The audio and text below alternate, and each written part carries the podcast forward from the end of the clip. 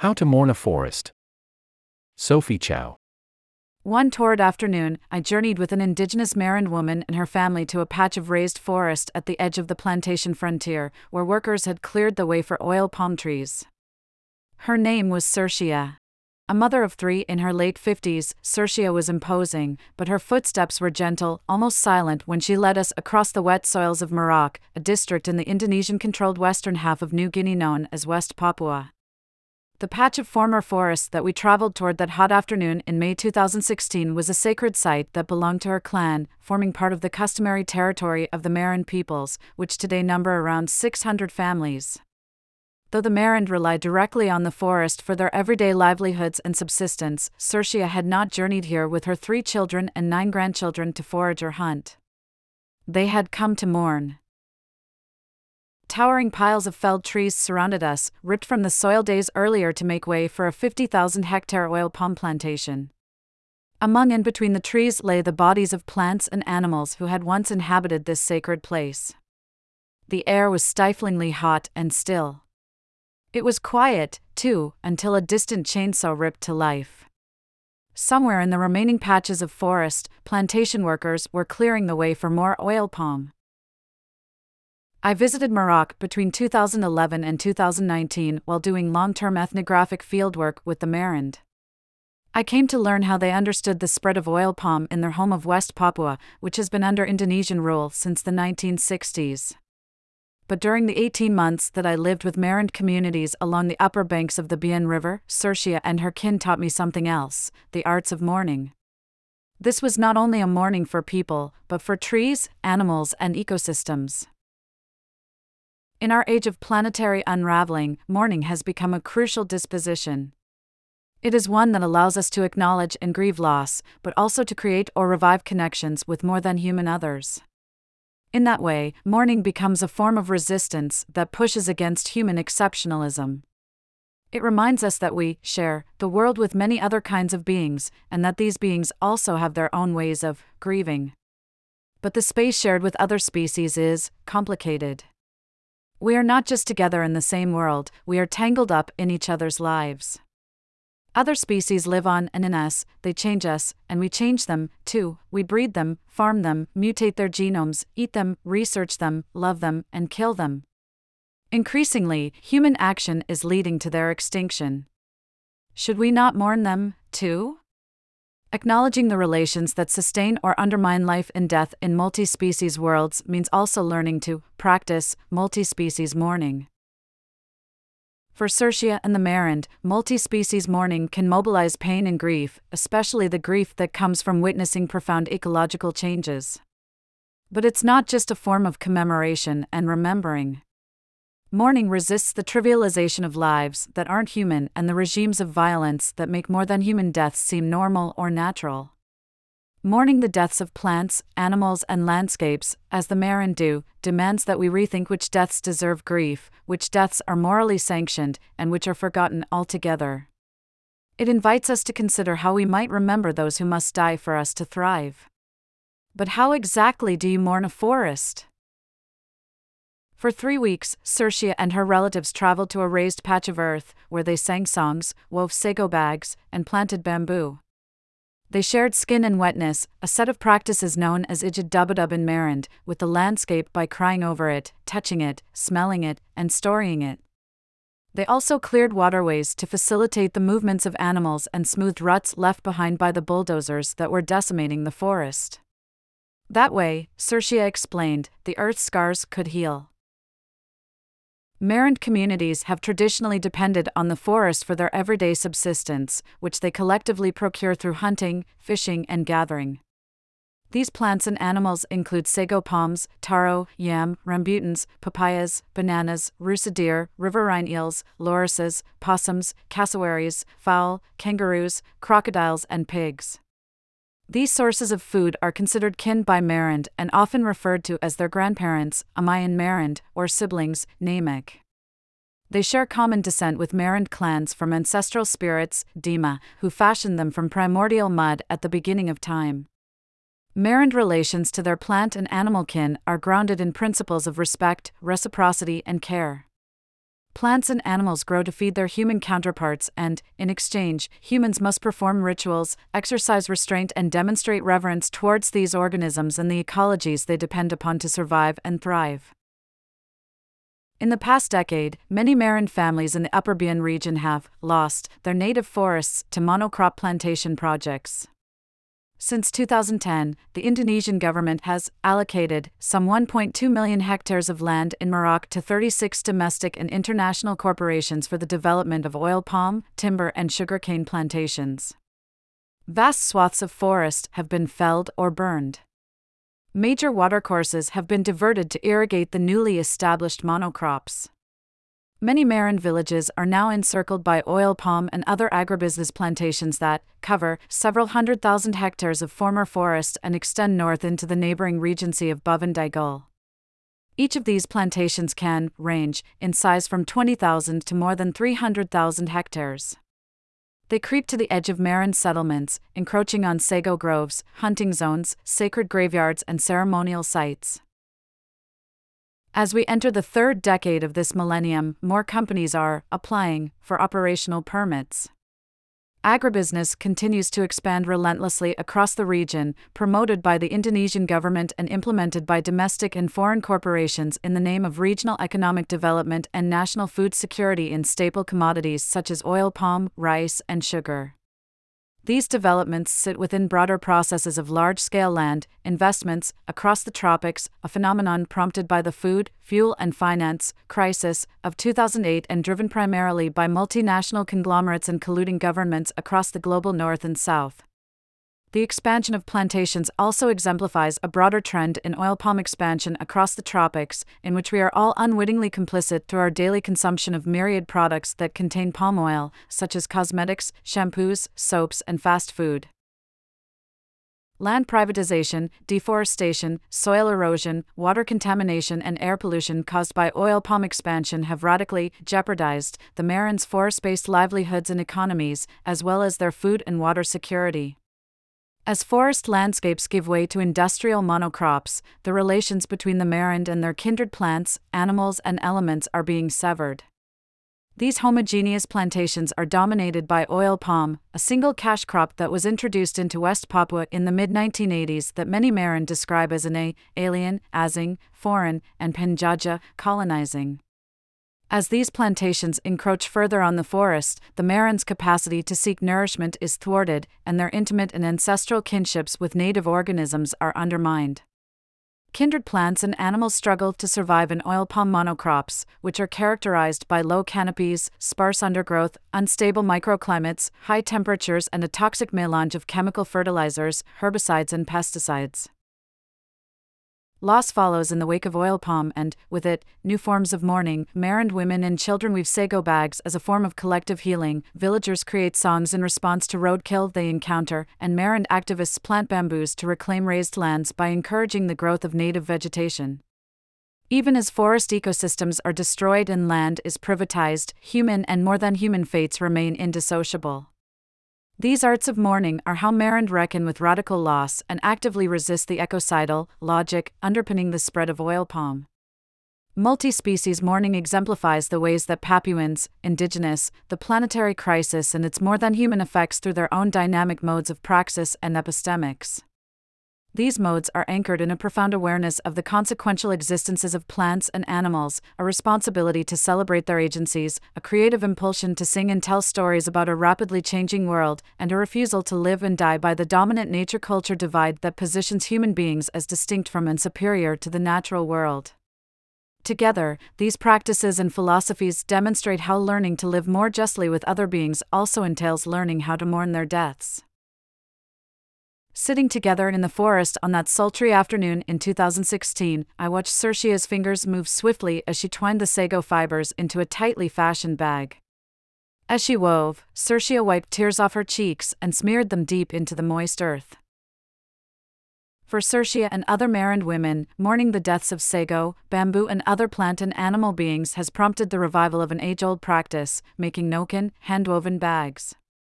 Fashioned by women and girls from filaments of bark and frond obtained from rattan palms, sago palms, and gnetum trees, noken are used carry forest products such as vegetables, taro, cassava, kamara, fruit or firewood, and everyday items, including clove cigarettes, mobile phones, school textbooks, and Bibles.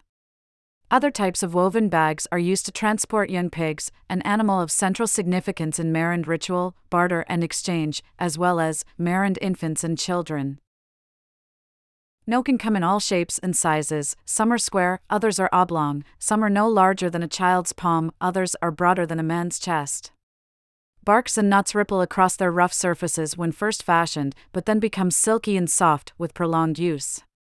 Gradually, rain, mud, and sweat filter through the material, producing a dark and glossy veneer and a musky fragrance that reminds the Marind of the forest from which the barks and fronds are sourced.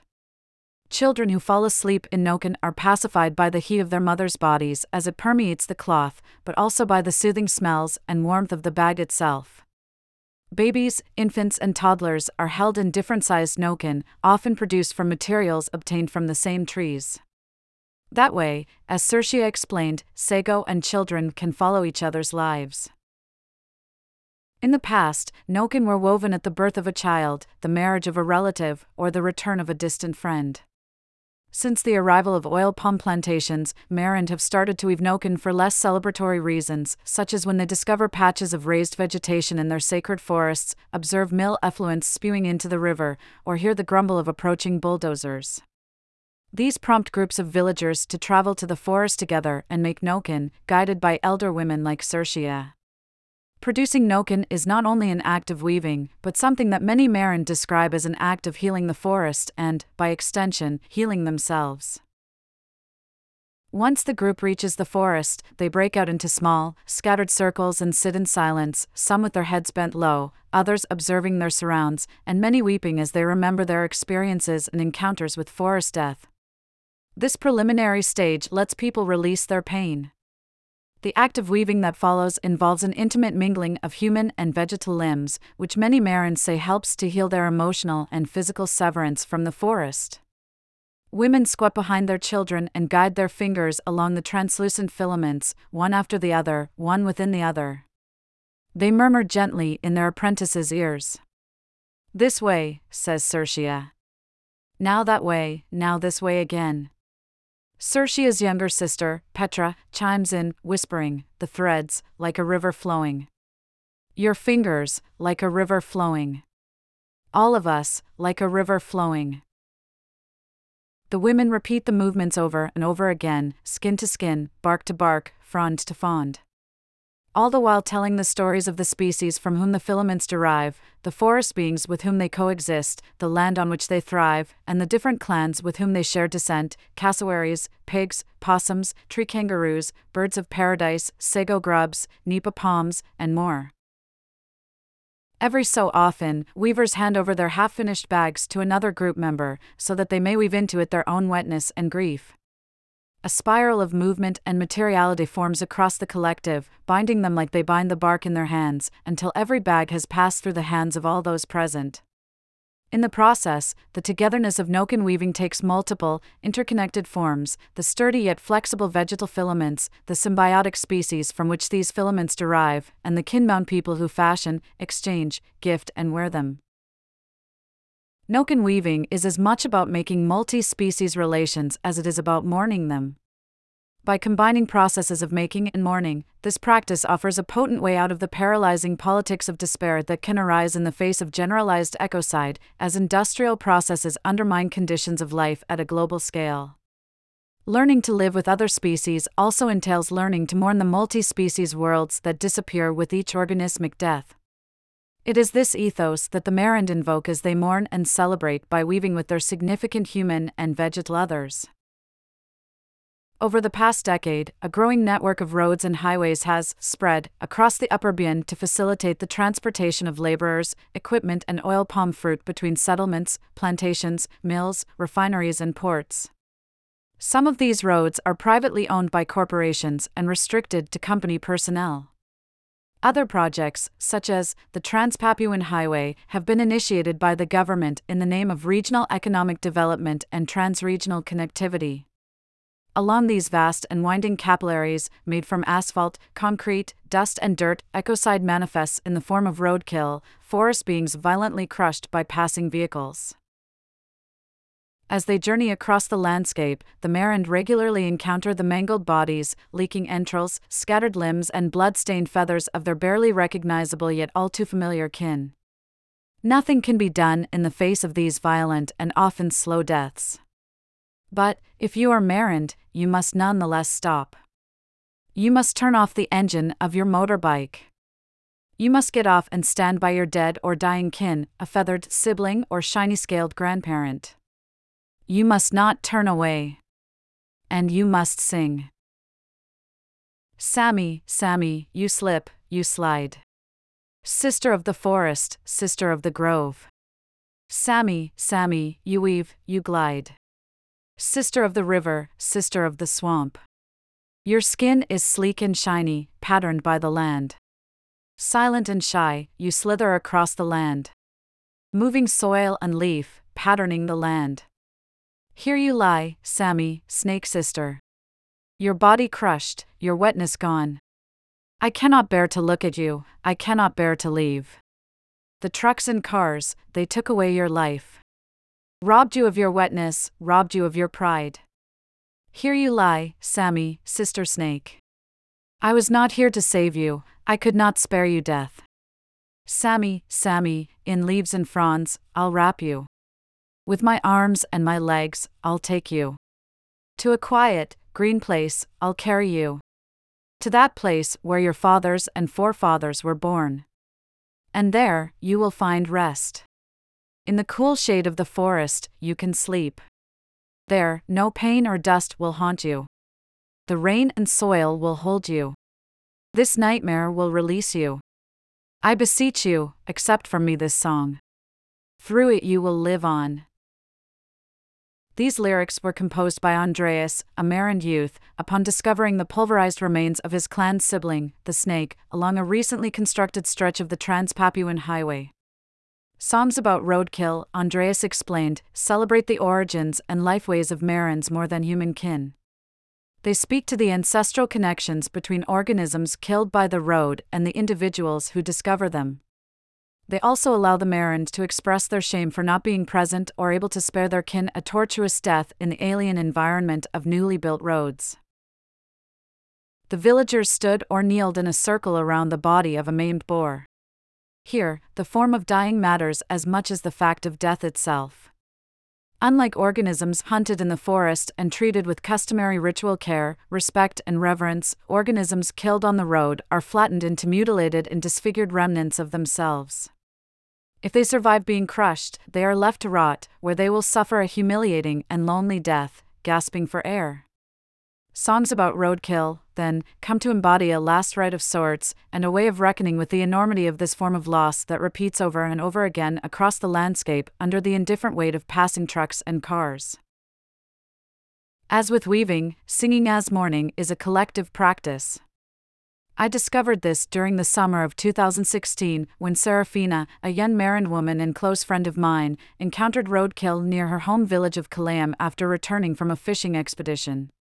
Dropping her nets and harpoons, Serafina wailed to draw the attention of her relatives in the village, who rushed to meet us. The villagers stood or kneeled in a circle around the body of a maimed boar. Then Serafina began to sing in a slow, deep, and guttural voice. She was searching for words, swallowing back tears, composing grief. When she stumbled on her words or stopped her singing, another member of the group took over, fleshing out the song with new meanings and memories. Human words were interspersed with mellifluous whistles, deep caws, husky hoots, and gravelly grunts. Those who did not sing continued to give voice to the voices of those whom they mourned. Sometimes, a bird in the forest will respond with a distant, muted call, which is how the Marind know that the forest is listening, as Andreas's younger brother Octo explained. They know that the forest, too, is grieving. Songs about roadkill are often accompanied by other acts of commemoration that give forest creatures something akin to a peaceful afterlife after a harrowing and lonely death. The remains are wrapped in fronds, carried to nearby patches of forest, buried in the soil, and covered with offerings of leaves, sago flower, nuts, and shoots. People regularly visit and pay their respects to roadkill as they travel a landscape dotted with makeshift burial grounds. They stop to sing new songs and leave small gifts. Often, they bring to the dead the silent companionship of yet another victim recently salvaged from the dusty road. A crushed black crested bulbul, yellow feathered and lighter than a betel nut, is laid beside the mangled cask of a cassowary, its feathers and claws stripped and sold by plantation workers. A mature wild boar joins them in the ground, its hair matted with clots of blood and froth. Then Marinds sing for the animal's children and grandchildren, both already gone and never to come. In doing so, they grieve not only the deaths they witness in the present, but also the deaths they anticipate will occur in the near and distant future as oil palm plantations continue to expand relentlessly across their native lands and forests. Planting constitutes a third art of mourning on the West Papuan oil palm frontier. This involves harvesting juvenile bamboo shoots or rhizomes from the forest and transplanting them along the boundaries of customary territories owned by different Marind clans, particularly where these boundaries intersect with oil palm plantations. It's a practice introduced by indigenous Marind land rights activists. On one hand, planting demarcates and reclaims lands wrongfully stolen from the Marind by agribusiness corporations. But planting is about more than defining boundaries. For the Marind, it's a way of acknowledging a kind of death for which the healing practices of singing and weaving aren't suited. Singing and weaving serve to commemorate the deaths of specific sites or particular organisms, a patch of sacred forest, or a snake sibling murdered on the road. Planting as mourning, on the other hand, is directed to death at a scale that is difficult to see, touch, or fully comprehend. It is a death that unfurls across the hundreds and thousands of hectares of land now converted to monocrops. It is a death that is distributed across plants and animals, but also the elements and the land itself as it is sapped of its nutrients and minerals through monocultural exploitation. Planting seeks to recreate vegetal life within and against the plantation itself as a zone of death. Solemnly and silently, villagers get to their knees, dig with their bare hands, and carefully place the rhizomes they have harvested from the forest into the ground before covering them up with a light layer of soil. Then, the group members utter prayers and words of thanks to the forest and the bamboo for its presence and nourishment. They enumerate the many animals and plants who have died here because of oil palm, and who therefore must be mourned. They entice the bamboo to grow fast, wide, and well, so that it might offer food and shade to those who encounter it. They exhort the bamboo not to get sick or die, like so many others, but rather to flourish. These utterances are enhanced by physical exchanges of skin and wetness, as villagers rub their tears and sweat onto the rhizomes as they bury them and along the smooth surface of previously planted stems. The growth of bamboo signals that the plant has listened to people's voices and imbibed their life sustaining wetness. Planting bamboo is uncannily effective in undermining the operations of the plantations. The plants selected by the Marind, primarily the Nastus genus of bamboo, are characterized by their resilience and fast growth. Remarkably tolerant of both drought and waterlogging, Nastus bamboos develop from short rhizomes that grow into large, dense clumps. Each plant produces new shoots throughout the year, growing up to 30 centimeters daily before reaching a maximum height of up to 30 meters in their first year. Pointing out the tangled, sturdy shoots of a bamboo cluster, Pascalis, a young man from Kalayam village, explained. Bamboos are like Marind. Tall, strong, and resilient. They know how to live with drought and monsoon, and forest and swamp. Their roots extend far and wide, holding the soil together. Bamboos do not know how to live alone. Instead, they grow with each other, close to one another, like this bamboo cluster, right here. Pascalis then directed my gaze to the canopy, where towering mature bamboo stalks swayed in the mid morning breeze. The sunlight reflected off their smooth surfaces down into the undergrowth, where smaller shoots were emerging from the soil. Pascalis ran his fingers up and down the stems and said, The elderly ones, the young ones, the tall and short ones, they grow together and so they grow stronger. Though used in mourning practices, planting bamboo is also uncannily effective in undermining the operations and effectiveness of the plantations that state and corporate entities seek to control. For instance, bamboo shoots are largely invisible, subterranean, and consequently overlooked. They lie dormant at first, and then erupt as they proliferate, creep and climb along and across each other to form thick clusters that are relatively resistant to herbicides and almost impossible to fully eradicate.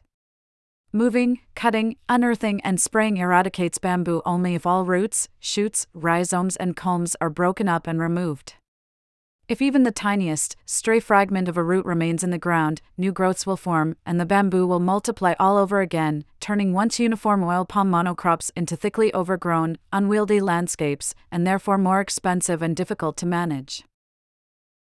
Bamboo shares wetness with the Marind activists who manually replant it, wipe their tears into it, and entice it to grow. The plant's fast growth and resiliency make it a partner in Marind struggles for territorial and environmental justice. Planting bamboo will never compensate for the vastness of death that oil palm plantations generate, but it's nonetheless a powerful form of mourning as resistance. To replant bamboo is an act that commemorates the dead and helps break up the homogeneity of industrial oil palm landscapes. During the past decade, Marind communities on the West Papuan plantation frontier taught me many forms of mourning. Weaving Noken commemorates the shared injuries suffered by the forest and the humans who live on the plantation frontier. Singing eulogies refuses indifference to the fate of animals violently killed by cars and trucks. And planting bamboo challenges the homogeneity of monocrop landscapes and the innumerable plant and animal deaths that these landscapes produce. The Marind peoples are aware that mourning alone will not achieve the social change needed to halt planetary ecocide. But these arts of mourning still matter. They mobilize pain, of humans and their many kin, to resist the trivialization of regimes of violence that naturalize the deaths of plants, animals, or forests. They are modest and resilient, poetic and political. They embody collective modes of reckoning, refusal, and resistance. Cultivating arts of mourning demands that we envision a future not just by looking forward, but also by looking back, by remembering those who have been obliterated in the name of productivity and profitability. In Merauke, along the upper banks of the Bian River, arts of mourning draw together human and more than human worlds through shared planting, singing, weeping, and weaving. We sat cross legged by the bamboos, running our fingers across the stalks like we had with Sertia. I last visited Merauke in June 2019. Serafina told me that her grandmother Sertia had died a few months earlier from pneumonia. I asked to visit the site where Sertia had once taught us how to weave noken, but Serafina replied that this was not possible. The former patch of forest had since been planted with oil palm and fenced off with barbed wire. Instead, Serafina suggested we pay Sertia a visit. I was led by hand to the boundary of an oil palm concession located near Serafina's home village. Here, between road and plantation, a row of fresh bamboo shoots rose green and translucent from the dirt. Sertia had replanted them a few weeks before her passing. Short of breath and ridden with arthritic pains, she had painstakingly harvested the shoots from a part of the forest that was soon to be cleared for oil palm. She nurtured them in a plot of soil near her hut and then gave them a new home at the edge of the concession. Serafina and I spoke of Sertia's weaving, singing, and planting until the sun set. We sat cross legged by the bamboos, running our fingers across the stalks like we had when Sertia inskilled us in the art of making noken. Though she was no longer with us, she left in her wake a place of meaningful mourning and continuance, a place where death and emergence were intertwined. Even in her afterlife, Serafina explained, Sertia's presence continued in the bamboo shoots thriving around us and in the arts of mourning she had taught us. Pseudonyms have been used throughout for reasons of security and privacy. This essay is derived in part from Sophie Chao's article, Multi-Species Mourning, Grieving as Resistance on the West Papuan Oil Palm Frontier published by the journal Cultural Studies, Taylor and Francis, 2022.